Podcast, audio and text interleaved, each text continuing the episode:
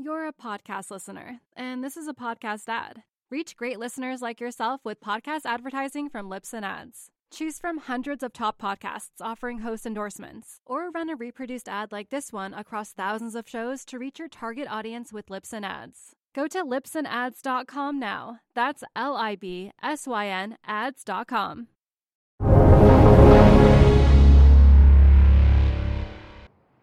Welcome to Investment Ideas. I'm your host, Ed Harrison, and I'm talking to Gary Shilling, who is the founder and president, I believe it is, of the economic consultancy and information, the investment advisors of the same name. I, I really screwed that up, Gary. Maybe you can tell us uh, what, the, what the answer is.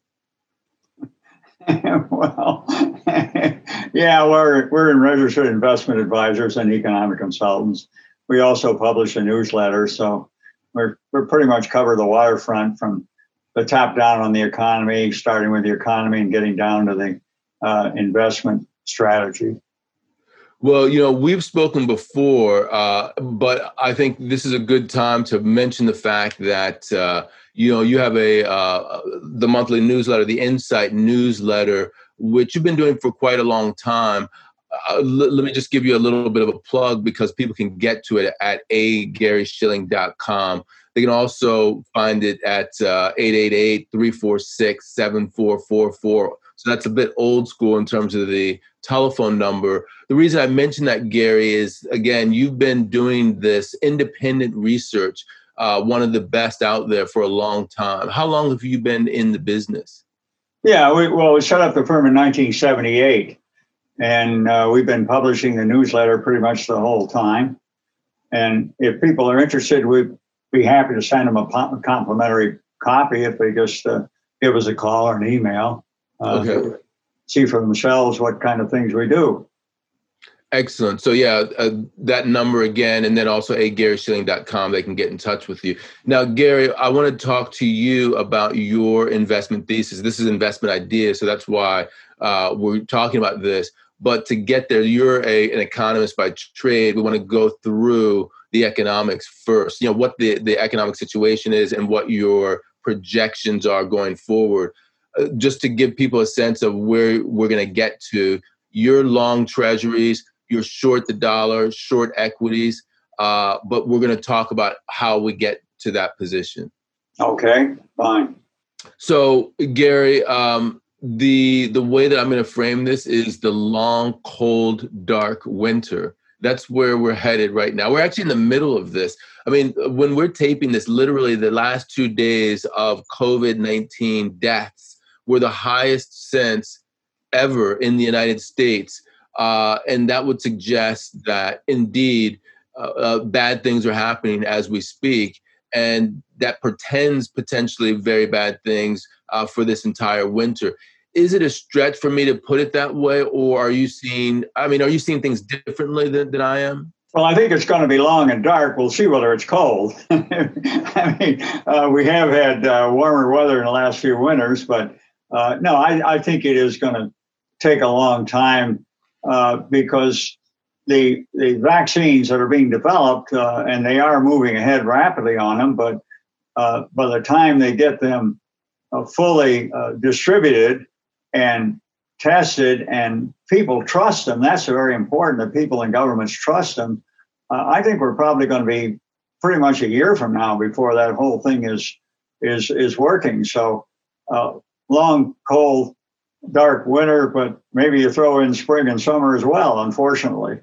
Yeah. Uh, so, w- what does that mean? That's the question in terms of what that means uh, for the economy and also in terms of tiding us over. First, I want to talk about what it means for the economy because I'll give you an example. Uh, two days ago, I, I went to get my pick up my bike because it was at the bike shop being fixed, and I also wanted to get a space heater because we're having problems with our heating system here in the house. You know, in the basement where I, where I'm trapped for the I've been trapped for the last nine months, and there was no one there, Gary. I, we, we saw restaurants we saw, um, you know, we went to the Macy's. I went to the Target, uh, to a whole mall. Uh, I saw the movie theaters. No one was there. Is, is that how it's going to be for until this vaccine? I think it is. I mean, you know, the, the reality is that it's the physical proximity that spreads the virus. And, and we've had this repeated attempt by governments and by business interests to reopen business, reopen the economy. Uh, but every time they do, you get a, a new wave of infections in the US, even worse in Europe and then they got to close things back down again. And it's obviously a very frustrating situation for politicians and businesses and so on. But that's that's reality that this virus just doesn't go away on its uh, on its own. So uh, I think we are going to see repeated um, closings. And you know now they keep arguing about you know schools in various areas, New York, et cetera, whether they're going to have open or not. Um, I was just talking to some people actually at uh, University of the South Sewanee, Tennessee, and whether they're going to have classes face to face. Talked to another guy at Stanford, uh, where I got a PhD years ago, and they're they're deciding whether they're going to have physical presence. So, you know, a lot of the aspects of the, of the economy are really closed down, and it's not only disruptive, but it's very disconcerting. Nobody knows what to expect. Yeah, uh, let's put some numbers to that because today we came out with the uh, unemployment report, uh, the jobs report, and it was a pretty big miss on the, the headline number. Uh, non-farm payrolls were uh, 245,000 added.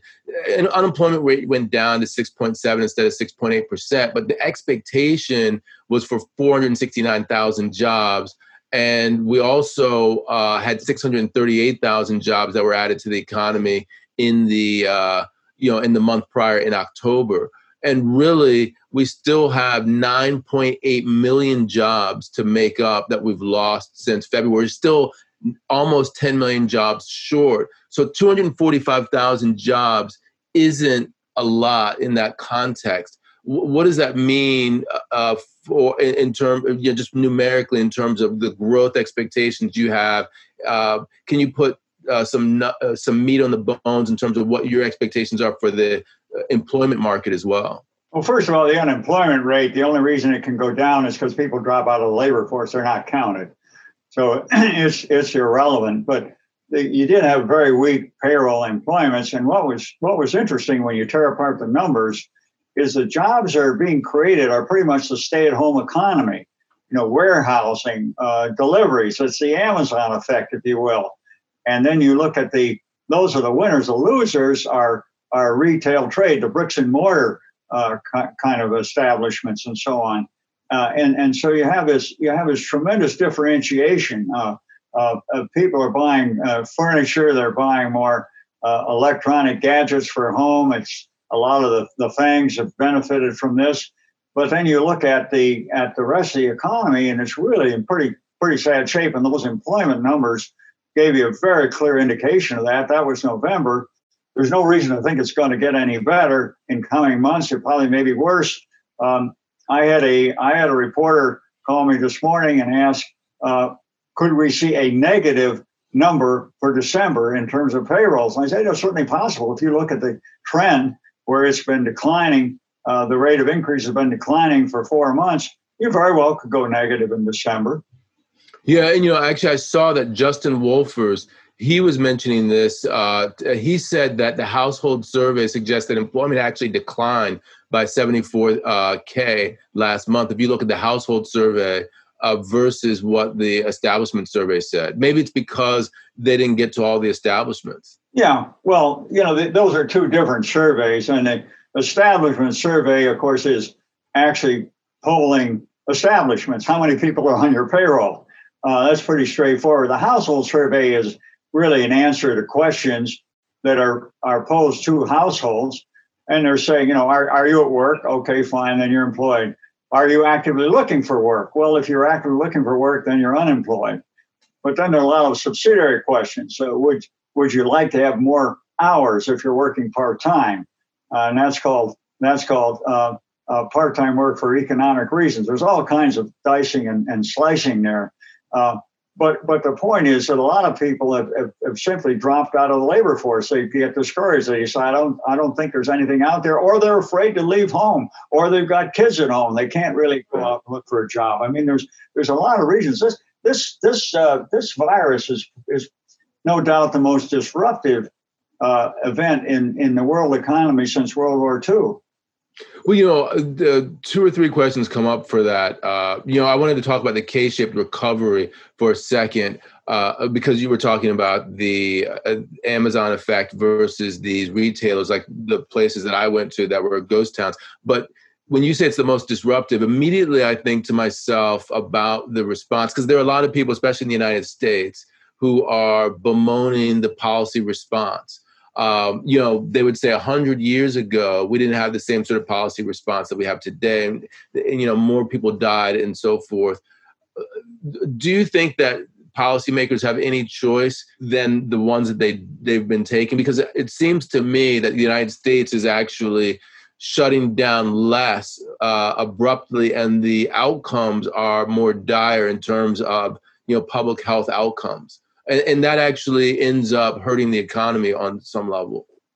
You're a podcast listener, and this is a podcast ad. Reach great listeners like yourself with podcast advertising from Libsyn Ads. Choose from hundreds of top podcasts offering host endorsements, or run a reproduced ad like this one across thousands of shows to reach your target audience with Libsyn Ads. Go to libsynads.com now. That's L I B S Y N ads.com. Yeah, that, that's a good point, Ed. If, if you look at the difference, the Chinese, now the Chinese, of course, that's a top down society. And it's very, very different in terms of applying a shutdown. I mean, you know, you either shut down or you're in jail or dead. It's very, very simple choices. Um, and and we're, we're, we Americans are we're a different cut. We're much more independent. Uh, but the point is, when you look at it, the Chinese just they just closed down that economy, and they got the thing under control. They got tracing. They know who has had contact with anybody. They isolate them, and they were able to handle the problem fairly, fairly quickly. South Korea was was the same, uh, but but in this country, uh, we just don't have. I don't think there's a public will to really shut down the economy, and the politicians, of course, respond to their to voters, and and and so there's great reluctance to really deal with this, but. Uh, you, you certainly can argue, uh, and, and with the ease of hindsight, going back to March, if we had simply shut down the economy, said, okay, we're going to just keep her closed for a couple of months, it's going to be it's going to be very very devastating. But we'll get the whole thing under control. He probably would have been better off. But you know that that that's uh, there no old history pro, pro, professor of mine used to say there are no ifs in history. You don't know what what would have happened. But the point is the way we're doing it now with with uh, opening and shutting and opening and shutting and all of this sort of waiting for the uh, vaccines, um, it, it just stretches out the whole process. Yeah, it's very destructive. And as a result, I think that, you know, governments needs to step in, or many people think government needs to step in. And that's, uh, you know, in Washington, D.C., in the area where I am now, that's where all the talk is. I mean, the biggest talk is about this 908 billion dollar package, which has been put forward by both Democrats and Republicans in the middle. You know, the moderates like Mitt Romney, uh, Joe Manchin, uh, who are who are talking about this. It seems like the Democrats, the the leaders in both the House and the Senate, have coalesced around this this uh, package. Even though they want more, they said, you know what, this package has the opportunity to get passed. Let's uh, back it let's make it happen. What's the possibility that this package gets done, and uh, how much of an impact will it have on the near term from an economic perspective? Uh, the more the virus spreads, the greater the hospitalization rate. Obviously, the, the more pressure there is on Congress to do something. And I, I was frankly uh, surprised that they didn't do something, at least promise before the election, you know, to, to tell people, hey, we're, we're concerned, we're, we're there to help you, but, but, they, but they didn't. And I think at that point there was some kind of a, a hope that things would fade, but now with the resurgence of the virus, I don't think they have any choice. Now, you know, with this uh, 900 uh, and change be the last uh, thing, you know, it depends, depends on the economy. But I, I think it, at best, it's a stabilization kind of kind of effort. And one of the things that they're trying to do now is to get money out in a lot more uh, effective way. What we what we see in retrospect, when you go back to March, I mean, there was near panic, and the idea is let's get money out in a hurry, uh, and and uh, payroll protection plan and so on and so forth. Uh, a lot of money went to people who were uh, businesses that were created just to collect the money, and there was a lot of fraud and, that they're discovering. Well, there always is. There's always fraud uh, in in government programs. That that goes with the territory. There's no there's no bottom line. There's no profit potential. So why not? But uh, it was unusually bad, and I think it caused a lot of rethinking. And the whole idea that, you know, 52% of the people with a $600 uh, additional unemployment insurance on top of state the usual state benefits, 52% of, of people were making more by staying at home than they were when they were working.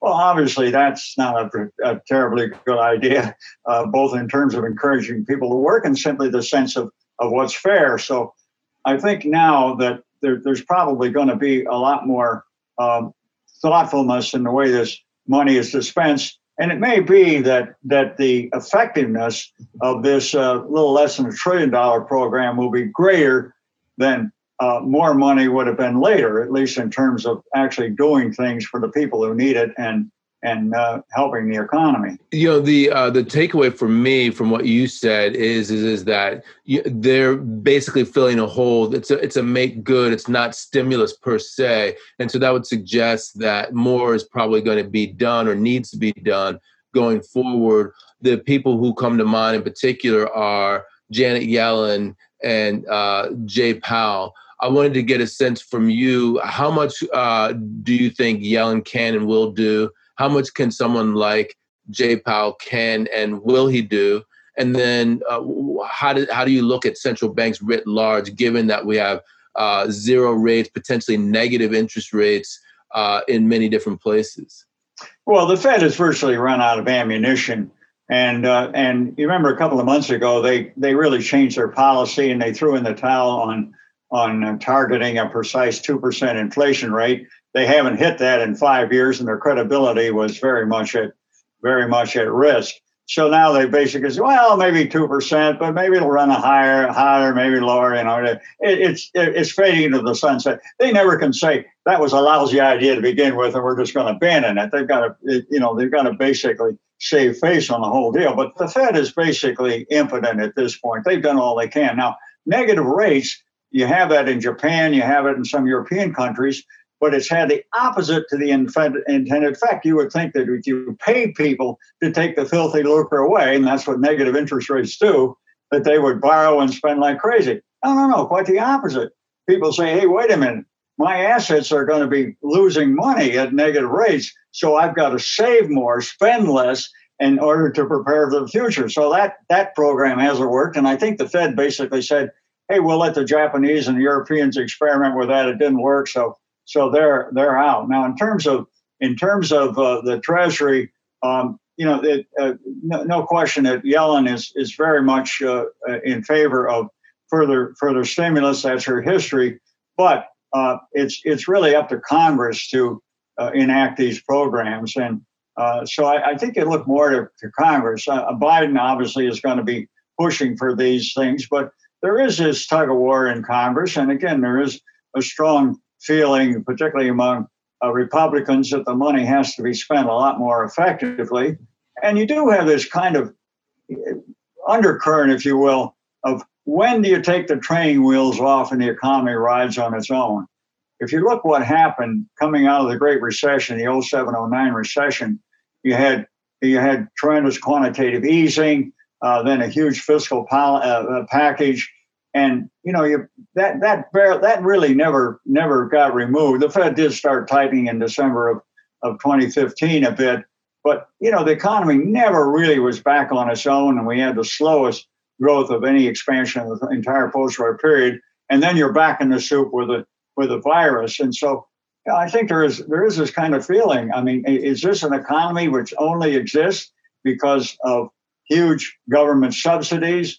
And of course, now you've got an excess supply world, which keeps inflation low. Uh, among other things, the Fed is pushing for that as well. So, so money is cheap. And is this is this a question where, as long as it's cheap money, uh, that's all you worry? That's what markets seem to worry about. I mean, you look at the employment numbers. uh, here you have very low employment numbers, and what happens? Bonds sell off, stock rally. Why? Well, it means more fiscal stimulus. I mean, this is a really strange world, but it does suggest that, at least in terms of, of a lot of investors, the only thing that counts now is what happens in Washington and the worse things are, the better it's going to be for, for, for particularly for equities. Well, I get the sense that investors are going to be disappointed uh, with the outcome um, based upon what you're saying is the backdrop here, and also the backdrop that I see. I mean, just put to put it in a different way, we got we have this 908 uh, starting uh, standing still, starting to stand still, or however you put it, bill that's going. That's with a, uh, a you know Republican backing to a certain degree. Uh, it, with a Republican president, when you get a Democratic president in office, uh, Joe Biden, there's going to be less political will to work with him, perhaps, than there is with with Trump. How is it even possible then that you get anything done in that circumstance, especially if the Senate remains uh, Republican?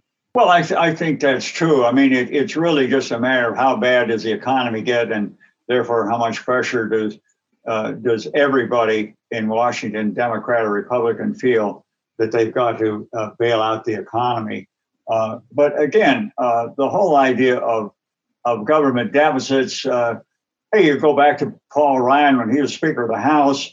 You know, he was very much on the warpath of reducing the deficit. They, they don't matter now. I mean, they you know, they call it modern monetary theory. Every time there's an event that happens, there's a theory dreamed up to explain it. And the whole idea now that you're pumping out all this money, there's no crowding out of, of private borrowing, uh, interest rates have, have been declining, et cetera, et cetera. Inflation is declining. All of that, they say, okay, so it doesn't matter. You can you can finance anything you want. Uh, it, it's really kind of a of a never never never land. I, I mean, I think it's a is a huge departure from anything you call economic reality, but you know that's where we are at the moment. Well, yeah, I mean, it does seem like that is where we are at the moment. Uh, it's interesting you would say that because uh, I, I had noted on Twitter Olivier Blanchard, who uh, is one of these policymakers uh, in economic circles that people know about. He uh, took to Twitter saying that we may be on the verge of a shift in fiscal paradigms uh, he said proof of concept, the large agreement between Summers, Furman, Bernanke, Rogoff, and me at a meeting that they had at the Peterson Institute, by the way, which is anti-deficit. I mean, it's it's that's an organization that's that's known to be anti-deficit. So I think that you know at, at a policy level, it does seem like these guys are uh, very much of that mindset, but the political mindset may be slightly different than that. Um, uh, let me talk. Maybe you can talk to that, and let me just ask an ancillary question that is related. What's uh, Steven Mnuchin at? Is he uh, in terms of tying Janet Yellen's hands? Is he uh, saying I'm not of that policy mindset that Blanchard is talking about, or is he acting in a purely political way? I think it's a, uh, a lot of it's probably political. Um, you know, kind of feeling of of uh, the Trump administration is on the way out, and and kind of feeling of you know why should we necessarily be overly cooperative with the uh, with the enemy, if you want to put it that way. Um, uh, you know, the idea of, of his saying that that he cannot extend these programs, and there is a question, and these things, of course, ultimately get tested in the courts. But you know, yeah, it's it's it's it's not Ed. It's not it's not all that simple because we're dealing with very very different programs and a situation than normal. A lot of these things have not been tested in the courts. I mean, one of the areas that I think is really fascinating today is uh, is in the executive orders. Mm. Mm. president mm-hmm. president now. I mean, they've been used increasingly over time, uh, but you know, they, they, there's an awful lot here. You know, the the federal government spending is equivalent to 26% of GDP. It's a big chunk. And administrating that is has a huge impact. And, and so you see uh, the president with executive orders and Obama put on a lot of these for environmental protection and so on. Trump took them off. Now Biden will maybe put them back on. And all of that is done outside of congressional oversight. There's very little uh, squawking from Congress in that area, and and and so you have you have an, an awful lot of this which is going to be done. So I think we have to um, uh, we have to really be very mindful in the regulatory area, uh, certainly, but in terms of fiscal stimulus, you know, how much can the president do outside of congressional oversight? Much less than he can in the regulatory area, where all these agencies, you know, these guys can enforce the laws or or sidestep them or get or get uh, very uh, lackadaisical on. I think do pretty much whatever they what the administration wants to. But uh, fiscal policy, there is a lot more direct connection with Congress. But don't just don't neglect what the president can do uh, in terms of administration in the regulatory area. You're a podcast listener, and this is a podcast ad. Reach great listeners like yourself with podcast advertising from Libsyn Ads. Choose from hundreds of top podcasts offering host endorsements, or run a reproduced ad like this one across thousands of shows to reach your target audience with Libsyn Ads. Go to libsynads.com now. That's L I B S Y N ads.com. Gary, is divided government good for the economy, good for asset markets? yeah, I, I, think the uh, I think Ed, the studies on that show it doesn't make a lot of difference if you look back historically. Now, of course, it's it's always tempting to say that one factor determined what happened to the economy or the equity market or the bond market and exclude everything else. Well, you can't. There's a zillion things going on, and an awful lot what's what's happening in uh, in, in markets today as well as the economy is a product of what's happened over years, decades. It, it, it isn't it isn't uh, you know presidents come in and anything good that happened uh, they take credit for anything bad. Well, that was a previous administration. uh, that, that's standard stuff. But it, it, really, it really is a lot more complicated than that. But the idea of divided uh, government, the idea, of, well, they can't muck it up. There's less, less they can do. But you know, when you get at times like this, maybe that's maybe that's a detriment. Maybe these are times when you when you want to when you want to see more.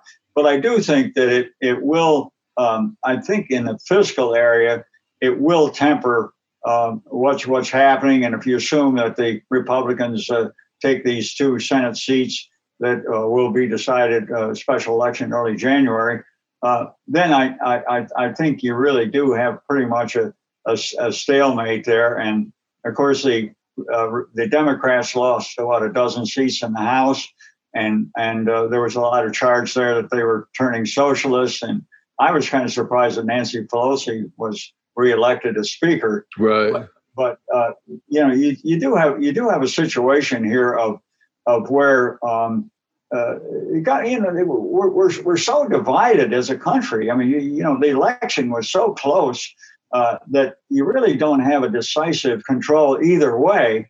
Uh, I think the common element now is what do you do to try to keep the economy stabilized uh, at a minimum, if not growing, in the face of this pandemic that's a good forward looking view and when you i look forward also i'm thinking about uh, where the money comes from even though we were talking about uh, modern monetary theory and the concept that deficits don't matter though of course by the way uh, the mmt guys would dispute our are, put, putting it that way. They say, def, you know, uh, it does matter once you get to inflation, but that's a, another point.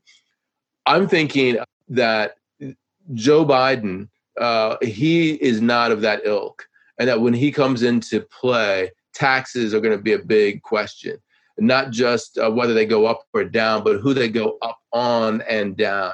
And you know, there are a lot of different places you can go. You can go to personal income taxes, you can go to corporate income taxes, capital gains, and estate taxes.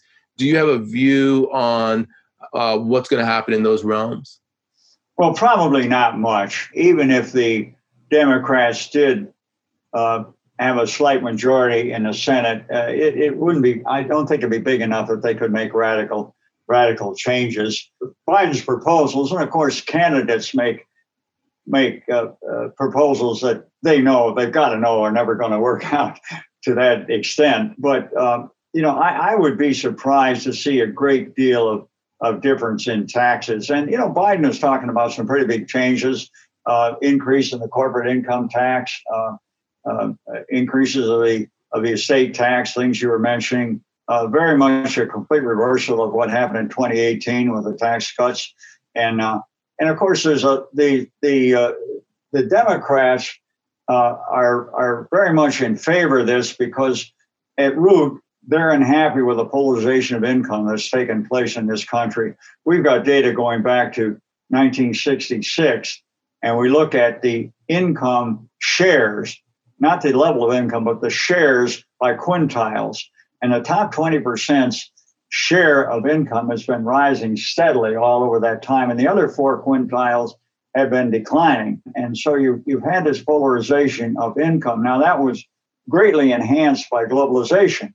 Globalization, which was the transfer of Western technology to China and other Asian countries with cheap labor, and then the uh, exports were, were uh, brought back, and it just devastated manufacturing in North America and Europe. And that added to this, this whole uh, polarization of income because you had a lot of very high paid jobs in manufacturing in this country that just it just disappeared. You had this income uh, polarization, which is uh, has been seized on by the Democrats, and that, that whole tax policy is aimed that way. You, you look at uh, now, I, I live in New Jersey, uh, you do too, and uh, they just passed a, a law in New Jersey about a month ago, you recall, and it increases the tax, uh, the income tax on the top rate, I think it went from, I don't know, nine something to 10 something percent. But then they redistributed the money down to everybody else. In other words, a net increase in tax collections to the New Jersey state government was almost nothing. It was strictly an income redistribution uh, scheme. And the Democrats, it's, it, New Jersey's a very blue state, and Democrats control uh, uh, they control everything, the, the, the state house and and uh, both houses of legislature. So you're seeing that. In other words, it's it's much more a, a reaction to this income, ongoing income polarization, I think, than it is any kind of feeling of, of tax reform. Right. So basically, if we get something from Biden on taxes, it'll be at the margin, and the overall tilt will be towards, uh, you know, I hate to use the term redistribution, but towards uh, lessening uh, inequality, let's say. Yeah, that that's the objective. Now, how far how far they're going to get with that, I think is is questionable. But that's certainly the that's a, certainly the desire of the Democrats. Okay, so you know, um, I'm looking at the time before we get to the uh, investment thesis. I, I, have two or three things I want to talk to you about before then. Let's see if we can get them in. Uh, I want to talk to you about Europe, but before that, I want to talk about spending. You were saying that, yeah, okay, uh, Biden wants this he proposes it, but it may not happen on the tax front. What about on the spending front? And I think infrastructure and green energy in particular. Infrastructure is something that I've been I've been surprised has not been attacked full force uh, for at least a decade. I mean, uh, goodness knows we certainly need it: roads, bridges, airports, um, the whole infrastructure you and I go through Penn Station occasionally, and you know that's a disgrace to New York and, and the human race. I, I mean, we need infrastructure in this country, and both Democrats and Republicans agree. Now, up until now, the whole question has been financing it, and you know who, who who's going to pay for it. But now that we're in a, a situation where where uh, deficits don't matter, and the idea is let's get money into circulation, uh, I think there's going to be a big push for for infra- infrastructure spending uh, that will have bipartisan uh, bipartisan support. So I would suspect that that, that will be an, an important element. And how green is that uh, push going to be? I mean, because that's the other element that uh, Biden's been pushing. I would think the bipartisan support would be much more just kind of a more better roads, bridges, uh, uh straightforward infrastructure the the green part of it. Now he can he can do uh, a fair amount with executive orders. You know, uh, prevent the completion of these uh, various pipelines and so on and so forth, and uh, drilling for oil and in Alaska and some of the things that Trump has been trying to open up in the waning days of his administration. so they have they have probably much more control through regulatory issues and the in the environmental area than they do in just sort of straightforward spending on a new road. Right. Uh, and th- we've been very, very uh, U.S. centric here in our discussion. I, but I know that you look abroad. I, I saw your latest insight newsletter. You mentioned it's a toss up at this point now who's worse, uh, Europe or the United States. It seems like Europe is doing worse than the U.S. though. Uh, what's going on there from an economic perspective? Well, they, have had uh, they've had more of a uh, surge in the virus than we've had, although we're catching up, unfortunately, at a, at a very rapid rate. But, uh, you, know, you know, other, I mean, we, we, we don't have the kind of centralized control in this country that you have, say, in China. And you look at, at what's happened with this virus, it has certainly revealed that we have a federal system, but the states have considerable uh, say over things like health and closing down things. Governors governors still have power. Uh, and and of course in Europe it's even more so because you not only have uh, you know it, it's separate countries and separate languages, separate cultures, and so on and so forth.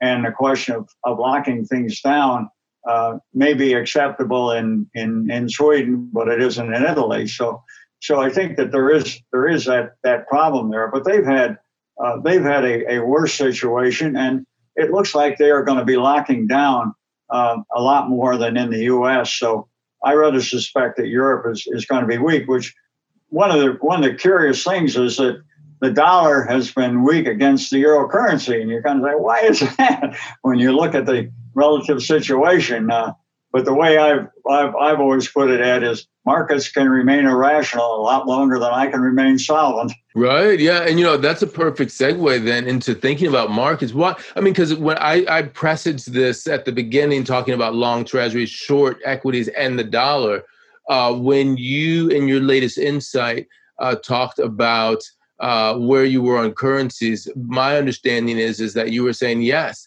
that uh, negative dollar trend is going to last longer than I'm solving, and therefore I'm not going to go against it. Well, uh, my strategy is this, and and in our in our uh, we are registered investment advisors in our money management operation.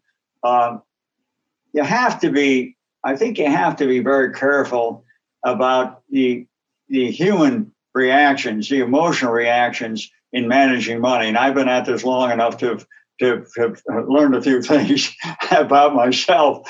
Um, but for example, we our major position has been long treasuries, and that's that's been working very well, and it has been since 1981. I said uh, we're entering the bond rally of a lifetime. The yield on the 30-year treasury was 14.6 percent. It's now 1.6 percent, and the result of that decline in rates, uh, largely uh, some yield, but largely decline in rates since then long treasury bonds have outperformed outperformed the S&P 500 by five and a half times, five and a half times. And I, I still think that we have further to go down in, in treasuries because we are, I think, in a weak world economy. We're in a deflationary environment. And the biggest determiner of, of treasury yields is in inflation. Now, other aspects of, of the portfolio, yeah, we're, we're slightly long the, the dollar. You say, why is that? The dollar's been beat up uh, in the last six months? Well, it's one of these things. I continue to believe that one of these days we're going to wake up and the concern about the virus is going to overwhelm the hope that we'll have enough fiscal stimulus to keep the economy running. And if things start to take off and the dollar rallies, uh, I don't want to be chasing it. I want to have a position there. I want to have a toehold so I don't have to panic in. And and the same um, so so it's that, and we, we also have a very and that's a very tiny position. We also have a very tiny position short the S and P, but there's the same rationale. Yeah, hey, uh, stocks have been rallying since March, but I just say if they turn, I don't want to feel like I've got to chase things. So our principal um, position is long treasuries, which have worked, uh, and we sort of have these toeholds elsewhere, uh, just in anticipation that things may change and they could change radically overnight in our favor. So um, that's interesting because that's definitely not the 60 40 portfolio. Um, and my question, therefore, is given the outperformance of the uh, treasury bond over a longer term period and that we're only at 1.6%, how much further can that go uh, for you and how long of a duration do you have to be to get the maximum? You know because you can get a 30 year but you can also get a 30 year strip and i think we talked about that last time you and i spoke. That's a very interesting question and and there, there's a lot of i think uh, deliberate delusion however you want to describe it uh, among equity investors. Equity investors uh, mostly assume that they're buying stocks for appreciation. But bonds they say, who would buy a, bond for 30 years uh, at 1.6% yield? Well, I couldn't care less what the yield is as long as it's going down. And I think we could go down if we went if we went down to the uh, 0.9% that we reached in in March. Uh, you'd have almost a 20% total return on those on those uh, long treasuries. Now, why long treasuries? And a lot of people, when they say when they say treasuries, they don't talk, they say treasury bonds, but they're not talking about bonds. Technically, uh, a treasury bond is one that's issued with a maturity over 10 years when it's issued. A note is one with, with, uh, with 10 year uh, maturity issued. Uh, from one to, to 10 years, and below that are bills. And a lot of people, when they talk about treasuries, they're talking about the average, which is a uh, duration of about three years. Uh, it's it's much much smaller, and and the reality is that you get much less bang per buck for a decline in interest rates with the short maturities. Now, I've got to say, you lose a lot less if rates go up. There's no free lunch; it works both ways. But the point is that if you if you really want to participate in appreciation in treasuries, uh, you're much better off in the long end. And uh, as you noted, and we talked about in a previous interview, uh, treasuries, the, the zero coupons, the strips, you get almost twice the bang per buck as you do in a coupon bond. So in our portfolios, we we we, we tend to heavy uh, uh, we tend to, to, to favor the uh, the strips, uh, the, the long the long maturity bonds. We talked a little bit about this before with regard to it. Just seems like the stay at homes uh, uh, they're killing it, whereas uh, leisure and hospitality are getting crushed. Uh, that tells you that there are different outcomes for different sectors. Forgetting about what happens once the vaccine's administered, but looking at you know how you're positioning your portfolio given the economic climate that we have today. Uh, where do you see pockets of potential in terms of retail hospitality uh, stay at home cyclicals, le- leisure? Are, are there places where you're over or underweight? Well, as I say, we're, we're, we're top down. We're not stock pickers. Uh, but I would say, in, in general, uh, the stay-at-home economy economy obviously has been the, has been the winner, and that includes single-family housing, uh, people getting out of big city apartments into suburbs, into rural areas, they want more space. They got kids at home. They got an office at home like you have, like I have. And so there's been a huge rush for single family housing. And then you have all the the, the related things, uh, people buying online, the Amazon effect we touched on earlier. Um, see, you've had a very distinct winter. What's interesting about real estate now is that normally it all goes together. Uh, in, in, in good times with declining interest rates, it, it's you get more uh, single family housing, more apartments. Uh, people are shopping in malls. There's more uh, demand for office space. But now it's very, it's very, uh, it's more a zero sum game. So whereas your single family housing has been has been very strong, uh, you look at malls. I mean, boy, they have been really beat up because people are simply not going there. They, the trend toward online shopping was very strong uh, earlier, of course, and now it's been simply accelerated with with the virus office buildings. You know, people aren't in office buildings. You you mentioned earlier just wandering around outside and you don't see any people on the street in, in office buildings. I'm not in my office. You're not in yours. We're at home. Um, so you're, you're, seeing that differentiation. A couple of interesting aspects of this. Uh, one is one is that a lot of the moratoria on foreclosures on commercial real estate and and uh, and uh, uh, other mortgages are going to run out at the end of this year and early next year, both on the federal and state level. Now, unless there's some additional rescue package, uh, there's going to be a lot of a lot of blood on the floor, and a lot of a lot of lenders, banks, and other lenders, they were patient. They hoped the thing was going to go away, so they uh, they they simply promoted uh, uh, uh, moratoria and and forbearance and so on. But that's run that's that's running out. So I think we're going to see further pain there. Now you look at the rest of the stay-at-home economy. Uh, you know, nothing lasts forever, and one of the one of the uh, most significant things about about uh, uh, trends in in, in uh, investments is just about the time everybody thinks that it's a sure bet and never can go against them. It does, and and and so you know, single family housing have been, been strong, but if the uh, vaccines really work, it's going to take some of the bloom off the rose. Now, I, I don't think there's any question that people are going to be more um, away from the office. A lot of people have discovered that they don't need to be in the office. What's happened is that uh, we've caught up with technology. The technology was there. Uh, you and I are utilizing, utilizing it much more than we did earlier. And I think there will be a residual effect. But there will be some movement back in, into cities. There will be a lack of, of, of zeal for, for single family housing. Um, people will probably, to a certain extent, go back to physical stores and won't, won't order everything online.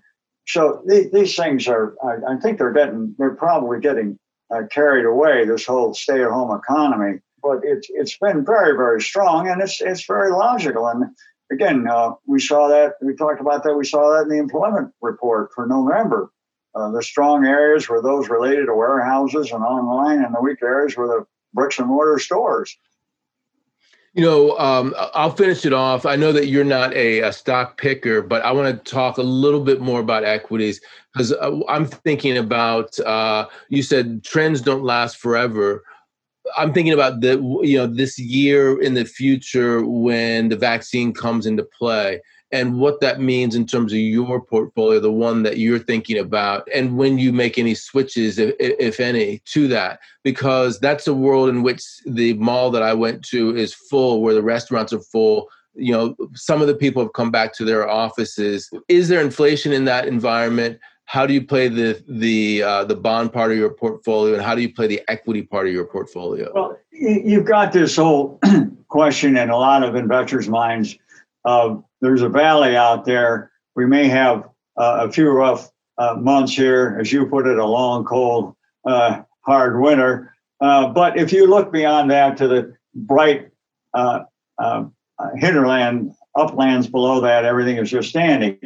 Well, we've seen in the past where attempts to look over the valley, turns out it wasn't a valley, it was a chasm, and it took a long time to crawl out of there. So the question is how much how much damage is done to the economy and and and uh, and do, does that really affect particularly equity investors in the meanwhile?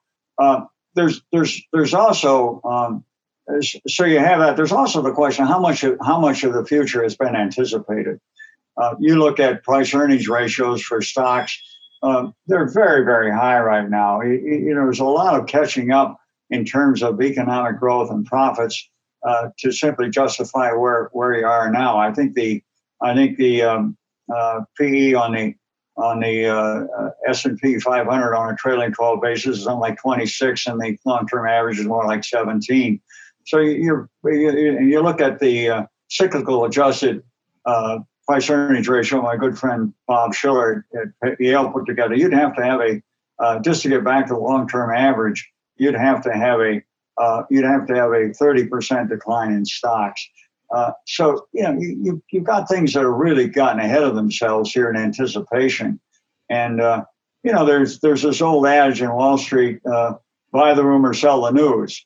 And, and maybe maybe the, the rumor is that everything is going to be right, and the news is it's not going to be quite as quite as quick and happening as, as you think. So I think there's a lot of ground to be covered. Uh, if you look out a couple of years, yeah, uh, stable. But you know, one of the things, Ed, that we all forget is that this idea we're going to get back to normal equilibrium. There is no such thing as normal equilibrium. We looked at uh, we looked at uh, at, at uh, the S and P 500, and we looked at at periods. We looked at the volatility, uh, the standard deviation around around long term trends over time, and we said, you know, how many uh, quarters in a row uh, did you have uh, exceptional growth before things really corrected, and it was only about three or four. I mean, it, it's just it's it just it, the idea that things are going to deviate indefinitely is just not it's just not part of the of, of the way the world is put together. Well said. Uh, I think that we've covered it all, Gary. That's uh, it's a good conversation as always uh, to talk to you. I really appreciate you coming on, and if you don't mind, I'd like to do another plug of your website. Oh, please do. agaryshilling.com. People, uh, uh, Gary said that he's willing to send you his monthly uh, newsletter if you ring him or you go to his website. So, Gary, thanks again for talking to us and it's always a pleasure. Good to be with you, Ed. You're a great interviewer. Thank you. Thank you. I really appreciate that. You're a podcast listener, and this is a podcast ad. Reach great listeners like yourself with podcast advertising from Libsyn Ads. Choose from hundreds of top podcasts offering host endorsements, or run a reproduced ad like this one across thousands of shows to reach your target audience with Libsyn Ads. Go to libsynads.com now. That's L I B S Y N ads.com.